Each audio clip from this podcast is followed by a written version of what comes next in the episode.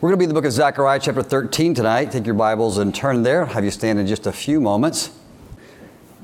We were in chapter 12 last week, and the reason I'm starting the middle of chapter 13 is because really the initial verses of chapter 13 just dovetail and just a continuation of a thought.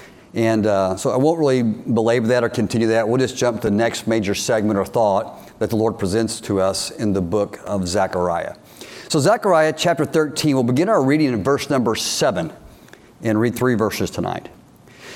The Bible says, Awake, O sword, against my shepherd, against the man that is my fellow, saith the Lord of hosts.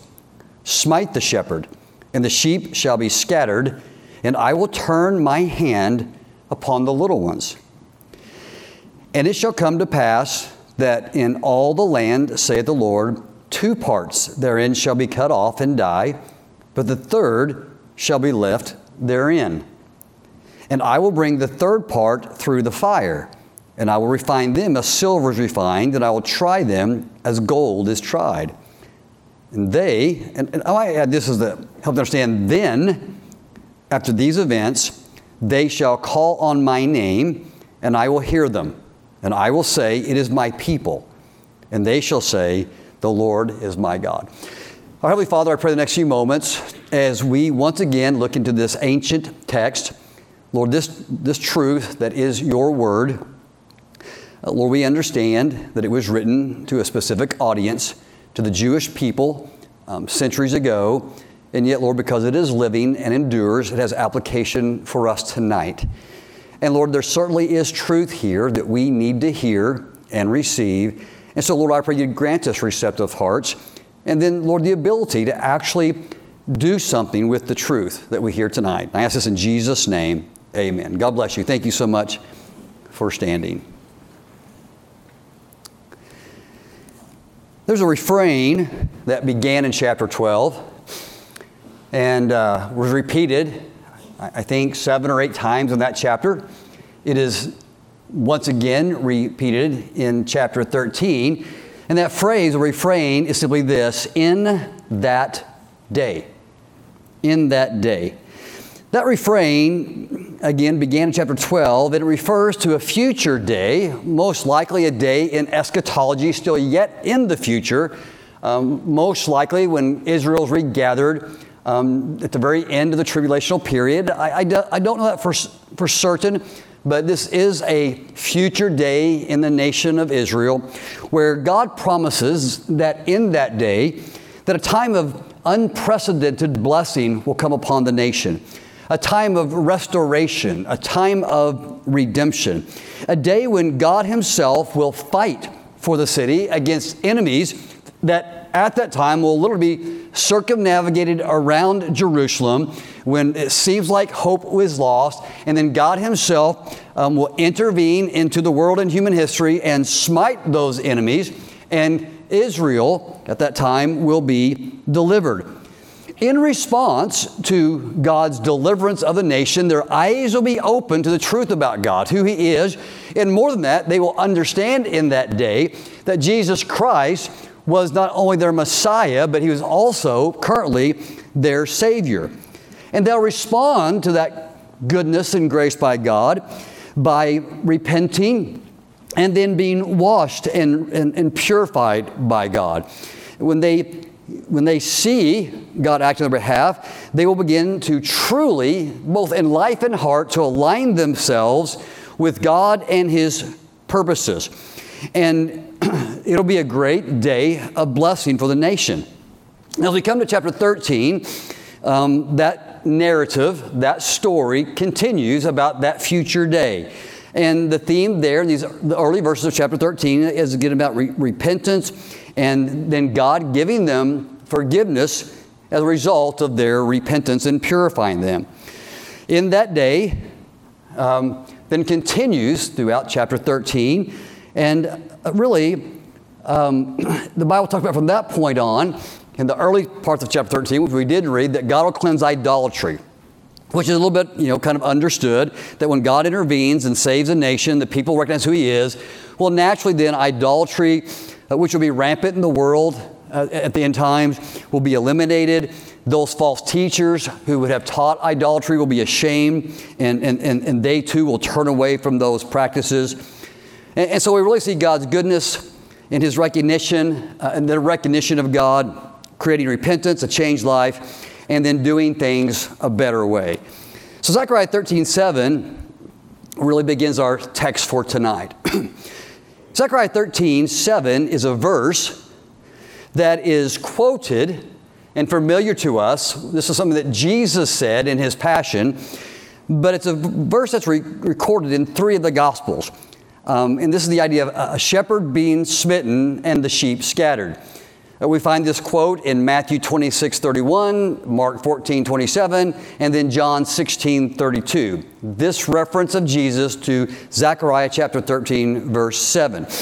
And the intent of the Lord was to extract a principle. And that's important for us to understand tonight. Jesus was extracting a principle, um, and it was really giving the disciples a process that God was about to engage in to accomplish a purpose um, in his people.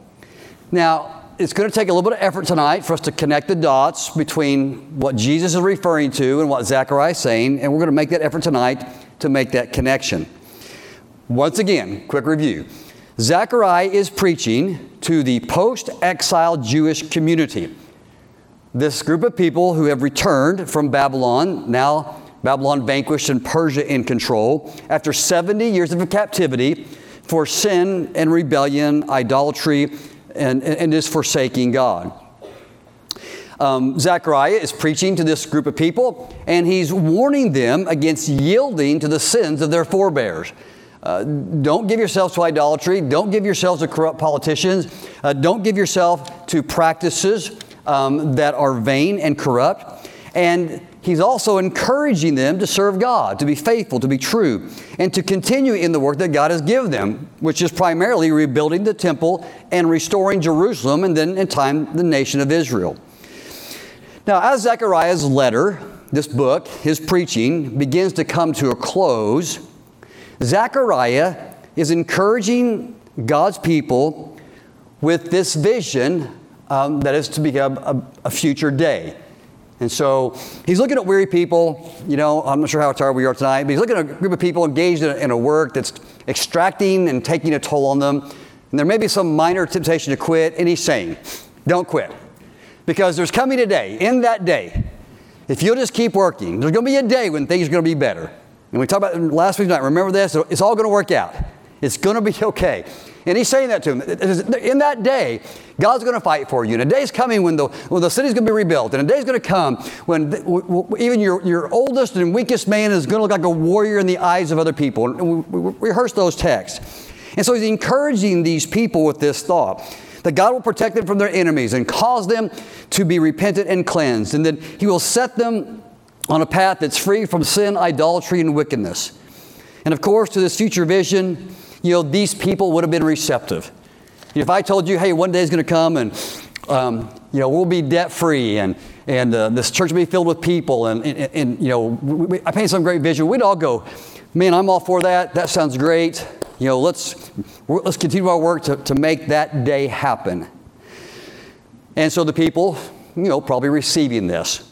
They're probably a little tired and probably want the day to come tomorrow, not next week or next year or you know a couple centuries. But you know they're probably receptive.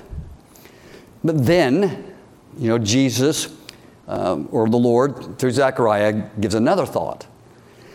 Zechariah now gives a process that has to be engaged in for that day to come. Okay? So i'm looking at you and i'm saying i know you're tired i know you're weary but a better day's coming. And we all go man that's great news that's great news and then I say, but, but wait. For a better day to come, there's a process that we have to go through to get to that day. And now you're all looking at me like, what, what are you about to say? You know, well, you got to pass out 50,000 tracts in August, you know, something like that. That's the idea. That's where we're at. This is kind of like, in that day, is everything going to happen? But to get there, there's a process that has to be engaged in. So Zechariah in these verses gives a process or a journey, a path that has to be traveled to get to that day. Now, this message is not going to be so eagerly and enthusiastically received as the first part.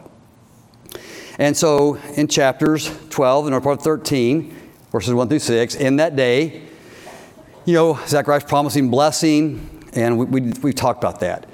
But verse 7 begins the process to get to that day. Before the blessing, there must first come hardship. There must become a scattering, and a purification must occur.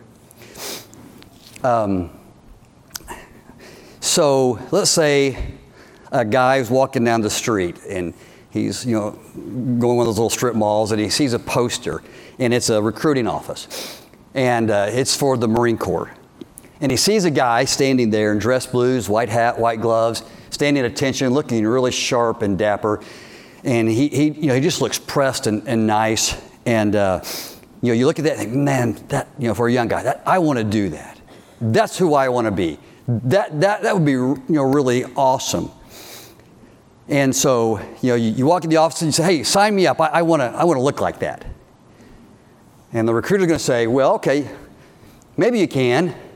But before you can dress in the dress blues and the, and the white hat and the gloves, there's a process that you have to go through first.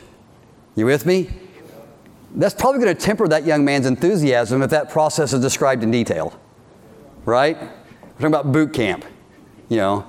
And of course, if you, you talk about Marines or maybe the SEALs or Rangers, you know, whatever, there's a process you have to go through to get to that product. And so this is what Zechariah is describing to the people. There's a process that, that you have to go through. So in verse 7, if you want to look there with me tonight, it begins with God saying, okay, in that day, blessing is going to come, but here's what's going to happen first. God Himself calls for judgment. So he's looking at this people and say, okay, we have to get right. As a church family, we want further blessing, we have to get right. So God Himself calls for judgment. And the idea in verse 7 of a sword, in the Old Testament, the sword is almost always, as in the book of Revelation, is connected to judgment. And, and so we see God calling for judgment. And the judgment is twofold, really directed towards two audiences. And the first one is an audience that we have seen and studied uh, at least three times in the book of Zechariah. We see God's judgment and his angst and ire uh, directed towards specifically a, a, a faulty and corrupt leadership in Israel. And he's probably speaking of both political corruption and spiritual corruption, religious corruption. Most commentators believe he's addressing the leadership politically in Israel who's probably non Davidic. Uh, they're allowing men who are not from the lineage of David to lead and rule them, and they're not doing a good job. And we see this in the book of Ezekiel. We reference there. Ezekiel and Zechariah have a lot in common. Is they, they, were, they had a lot of woes to speak to the pastors, the shepherds, the leadership of Israel, and that God would judge them. And so God's saying, I'm going to get you people to that day, but the process begins with cleansing house of his corrupt leadership. We're going to smite the shepherd. Now, in the text, it's singular. We have read in chapters 10 11 that it's plural. Uh, there's someone specific in mind here in Zechariah, Zechariah's day. You know, I don't know that, but the principle is there. Judgment has to come against the leadership for leading the people astray. In both Ezekiel and Zechariah, the leadership was self serving they were a bane to the Jewish people. They didn't really care about them. They were just trying to extract from the people what they could. So here we see in verse 7 a severe escalation in judgment um, in what's happening to the shepherds. The sword, again, is a, is a reference to judgment. It's a call for the shepherds or the shepherd to be smitten. Now, the Hebrew word smitten is very specific and graphic. It means to be um, not cut, but pierced it's referring to a fatal blow. So he's saying to get to a better place, we have to strike a fatal blow to faulty leadership and false leadership and bad leadership in Israel. In other words, we're not just going to tolerate anymore, we're going to cut out the cancer That is poor political leadership. And, and we see this escalation. It, it, it, let me just rehearse it. In chapter 10, verse 3, the shepherds were threatened. In chapter 11, verse 3, they said that their pastures would be taken away, or their means of gain would be taken away. In 11.7, there's a call for the shepherds to, to receive serious injury. And now in 13.7, it's a call for fatal injury or a fatal blow to be smitten. I say this way God's patience with negligent leadership prior to that day is done. He, he wants poor leadership taken away. So, as we've learned previously, God wants to replace poor leadership with His own leadership. And He says, I will step in and be a good shepherd. This is a previous study that we had. So, that's the beginning of the process. So, here we are. Life's hard. We're rebuilding the temple. It's, it's tough, but hey, a day's coming when all these blessings will come. But the first thing that has to happen is I'm going to smite the shepherds. I'm going to get rid of the negligent leadership in Israel. So we're going to disrupt the leadership. Step two. And after that happens, the sheep are going to be scattered. Okay? Who are the sheep? You guys are the sheep. Israel's the sheep. Okay? And they're going, well, wait a second. We want to get to a better day. But you're going to scatter us? And, you know, yep, what's going to happen.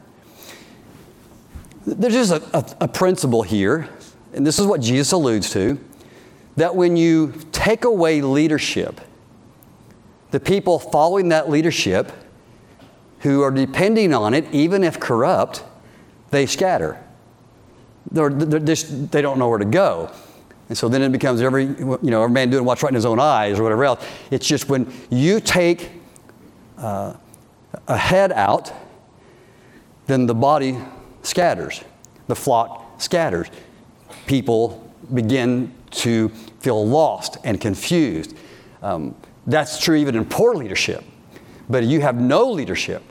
Well, you remove all leadership, you know, today from America, all political guidance, it would be anarchy and chaos. That's a little bit of what he's implying here. Smite the shepherd, and I'm going to smite him, and you all are going to be scattered. That's just a true principle, regardless of good or bad leadership. When headship is removed, people tend to disperse. That'd be true in your home. That'd be true in a business. That'd be true in a sports franchise. That'd be true in a company. And that'd be true in a nation. That's why government transitions always feel a little scary. Um, that, that's when it's the most vulnerable.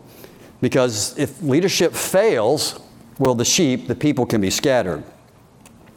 So that's audience number one. Well, who's audience number two?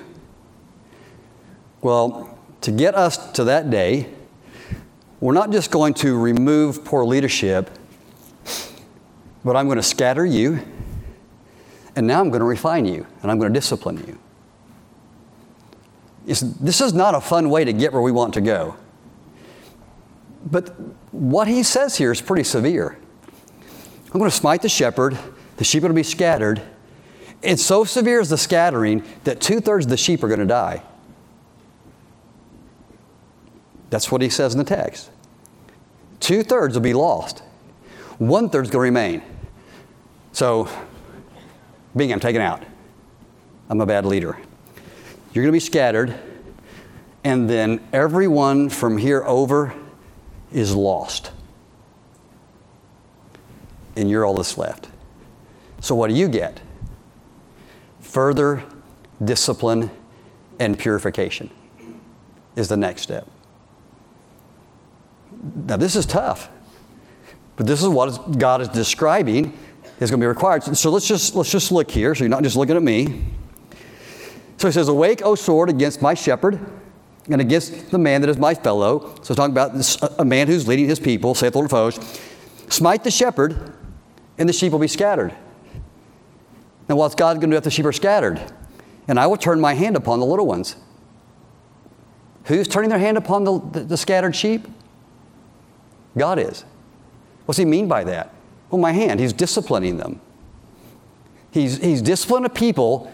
If, we think about the, the larger message of Zechariah, here's people who've come back, but they're already being tempted to go back to Baal again. They're already attempted to extort again. They've already allowed poor leadership in, and God says, You cannot get where I want to take you going that way. So I'm going to fix this leadership problem once and for all, and then I'm going to work on your heart so we don't do this again. Is what he's getting to. So just stop for a moment and consider what's being said. A great, wonderful day is coming, but first, leadership has removed because it's a hindrance, and now it's become a time of dispersing and difficulty and loss. And then, God says, I'll take the remaining one third, and then I'm going to refine them like silver and gold. So you think, oh, this has been difficult? Now I'm going to take you who remain and I'm going to sift you like wheat. I'm going to take you through a further difficult process. Isn't this encouraging? There's, there's a principle that's being taught here. He, was, he says literally, I'm going to take you who remain through the fire. In other words, I'm going to go, it's going to go from bad to worse before it gets better. And again, to use maybe a military illustration, let me, let me, you know, let's say I'm talking about Navy SEALs. And so, you know, you start here with everyone, and then, you know, you, you shake their world. You know, you remove them from mom and daddy and everything else. So they, they're feeling very vulnerable. And so before you get from the group who started you're probably going to at least have an attrition of two thirds, right?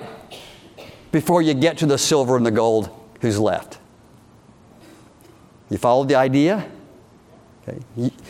Everyone starts out here. Two thirds are going to fall out. Not going to be able to take the scattering, this difficult process, going to build up, and you're going to be left with the guy standing in the uniform who's been tried through fire, who's standing as silver and gold. In the text, it says it's going to, take this whole process of smiting, scattering, diminishing, fire, and trying to get to this place for the people finally to say, those of you who are left, He's my God. Because that's how it ends. Then they will cry out to me and say, Thou art my God. And then he will say to them, And you are my people. But that deep level of intimacy and knowledge between God and his people doesn't occur until a smiting, a scattering, a sifting, sorting, and then finally a cry out to God. And then that day will come. This is a process that's required to get to purity. This is a process where we find and discover loyalty. In the New Testament, in different contexts, this principle of purity coming from pain, it's, it's literally from beginning to the end of the New Testament. It's what we're studying in the book of Revelation.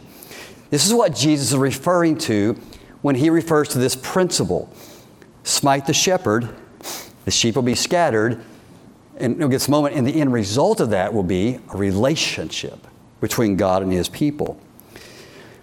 When Jesus was referring to this text, it's different because Jesus isn't a bad shepherd who's being smitten.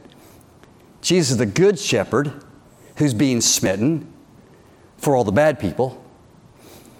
His disciples were scattered, but through the process, they all found God again and redemption and salvation, and of course, the church was made and born. But the process is the same. The principle is the same. To get from here to you are my God and you're my people, Jesus went through, he was smitten, he went through pain, for us is, is what Jesus is referring to there this, this principle of pain coming before purity. And um, for us, that principle exists as well. Now, application here, I think, is obvious. Theologically, that day, um, we'll say that our salvation, ultimately heaven, is provided for us through the pain and the suffering of Jesus Christ being smitten for us. We were like sheep gone astray, right? The Bible says it, that's what we're like. We're like sheep who've gone astray. We were scattered, but yet the Holy Spirit found us, and we cried out one day, Thou art my God. And when we did, He said, You are my people. And theologically, I'm assuming everyone in this room has been through that process.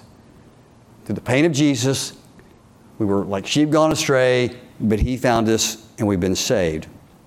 That was God's process for making us His people with through His trial and suffering. And again, this repetitive New Testament theme is also true for us in Christian life that the godly will, in fact, suffer persecution, that we will be refined as though by fire, that our faith will be tried, and that through patience and long suffering we will overcome. The principle of the New Testament is that the pathway to prizes travels through difficult and dangerous roads. And guess what? This message is seldom embraced. And because it's not embraced, then we don't have many Christians that look like silver and gold. Because we really don't want to be submit to any kind of refiner's fire. You see, the Apostle Paul got this. For sake of time, I'm not going to turn there. You know the text. 2 Corinthians chapter 12.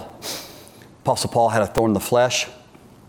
He besought the Lord three times to take it away. The Lord said, Nope. I gave you this for a reason because otherwise you'd be exalted. This is to, this is to debase you, to humble you. And Paul said, Okay, I see that, I get that. And he said, So very gladly then will I embrace, I will welcome, I will accept hardship, difficulty, trials, tribulation, because when I am weak, then he is what? In other words, through the pain of life, Paul realized that's when he cried out, as he did, Second twins, Thou art my God. And God says, You're mine, Paul. And God greatly used Paul, didn't he? Because Paul embraced the principle that pain comes before not just purity, but probably also utility, usefulness in the Christian life. Now, that's everywhere in the New Testament. But a takeaway for us very quickly to apply this even more directly, and of course, you know where I'm going. Let me, let me say this way trials and difficulties don't have to be arbitrary and meaningless in our life. Trials and difficulties do not have to be arbitrary and meaningless in our life. When hardship comes for us, it's not just a setback. Rather, it is an opportunity for us to be repositioned into a greater proximity to God if we call out to Him. There'll be times in your life where you're going to feel like, um, you might not say this way, my shepherd was scattered and I feel smitten. You know, my, I feel smitten and I, am scattered. But you're gonna, there's going to be times in life you're going to feel lost, right? Like, why is this happening to me? What's going on? This is not making sense. I don't feel safe. I don't feel secure. You're going to feel a sense of vulnerability that someone without a shepherd might feel. We're all going to get that. Well, those moments don't have to be just wasted on worry and fret and anxiety. Trials and difficulties don't have to be arbitrary and meaningless. They are an opportunity to extend further trust and rely on God in a greater way. Too often, you and I waste hardship by not allowing us to take it to the place of Zechariah chapter uh, 13, verse 9, of calling upon the Lord in that moment, like Paul did, and like the children of Israel will do one day when God fights for them. Instead, we go through some thorn in the flesh, we go through some smiting and scattering and difficulty and trial and refining and fire and whatever else. And we respond by complaining and we respond by moaning. And we allow the very opposite that God wants to happen. We grow bitter, we get angry, and we totally lose sight of God. And many people walk away from the Lord when God wanted the time to be a, an opportunity to walk towards Him. We, we don't just become scattered, we become lost. And we stay lost. Instead of embracing life's difficulties, we, we choose not to. You know, I, I say things like this from the pulpit sometimes. I, I don't often think we even really understand what it means to be Christian. The things that we tag as Christian has always perplexed me. You know, it's so superficial. But elementary Christianity, okay? Elementary Christianity is learning to embrace hardship minus a negative spirit. Okay? So you want to measure your Christian growth? There you go. There you go. How what do we do that? Navigating being smitten, scattered, scathed, tested, fire, and yet though he slay me, I, yet will I trust him. You know, Job said. See, that's the big, that's like the ABCs of Christianity. You can do a lot of other things, you know, people emphasizing whatever. How about that? I'll be faithful and true to God no matter what He brings. I can handle it because when I am weak, then He is strong. I'm going, I'm going to embrace this. I'm going to call out to God, and we're going to move to a place of greater intimacy because of what I'm experiencing. A second, broader context might be this you know, just just for life in general, not only do we forfeit an, an intimate relationship with God by not embracing difficulty in a more positive way, but this, how about just a life principle? This would be good for you young people, for really all of us. We often forfeit many of the prizes and rewards of life because we refuse to give up a life of ease and comfort. I don't want to be smitten. I don't want to be scattered. I don't want to be refined. I don't want to do what's difficult. I don't want to endure pain. And I'm talking about sometimes as a choice. In other words, um, there are people who will not complete an education because it's too hard. There are people who will not stick through the summer months of football in August to play in September and October because it's too hot and too hard. I'm not saying you should, I'm just saying as a principle, people don't want the pain for the prize. People won't save because it cuts into the budget of today. They let a marriage go because sometimes saving it is just too much work. And you know, I, for us, um, the future of Eastland Baptist Church probably hinges on our willingness as a membership to do some things that might discomfort us. Right? In other words, you know, I'm going to say to you this Sunday night, grab a route map. This is so silly, but whatever. We're so, we so dumb down these things. I'm trying to make application. We're going to ask you to take a route map of 100, 200 homes and to complete that in the entire month of August. And some of us can look at that and go, whoa, it's hot outside. I'm not being silly. I'm being very serious. That would take my Monday nights. I guess it might. Okay, we don't have to do it, but neither does Eastland have to grow and see people come as a result of invitations. It's a choice. They're not going to just magically walk in the back doors because we're here. Some will because they drive by and they live in proximity to us. But people typically don't come to a place they've not been invited to. Amen, preacher. I mean, why, why, why, would they?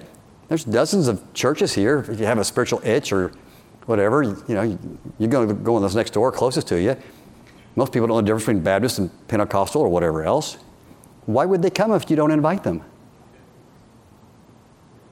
And it's just not my job to do it, it's yours, right? You gotta have skin in the game. You have a responsibility. Um, part of the people, reason people are being punished because they, they depended too much on leadership to get things done for them. And when the leadership failed, they all failed too. So, you know, this is a, like a call to personal responsibility for everyone in the church to do their part.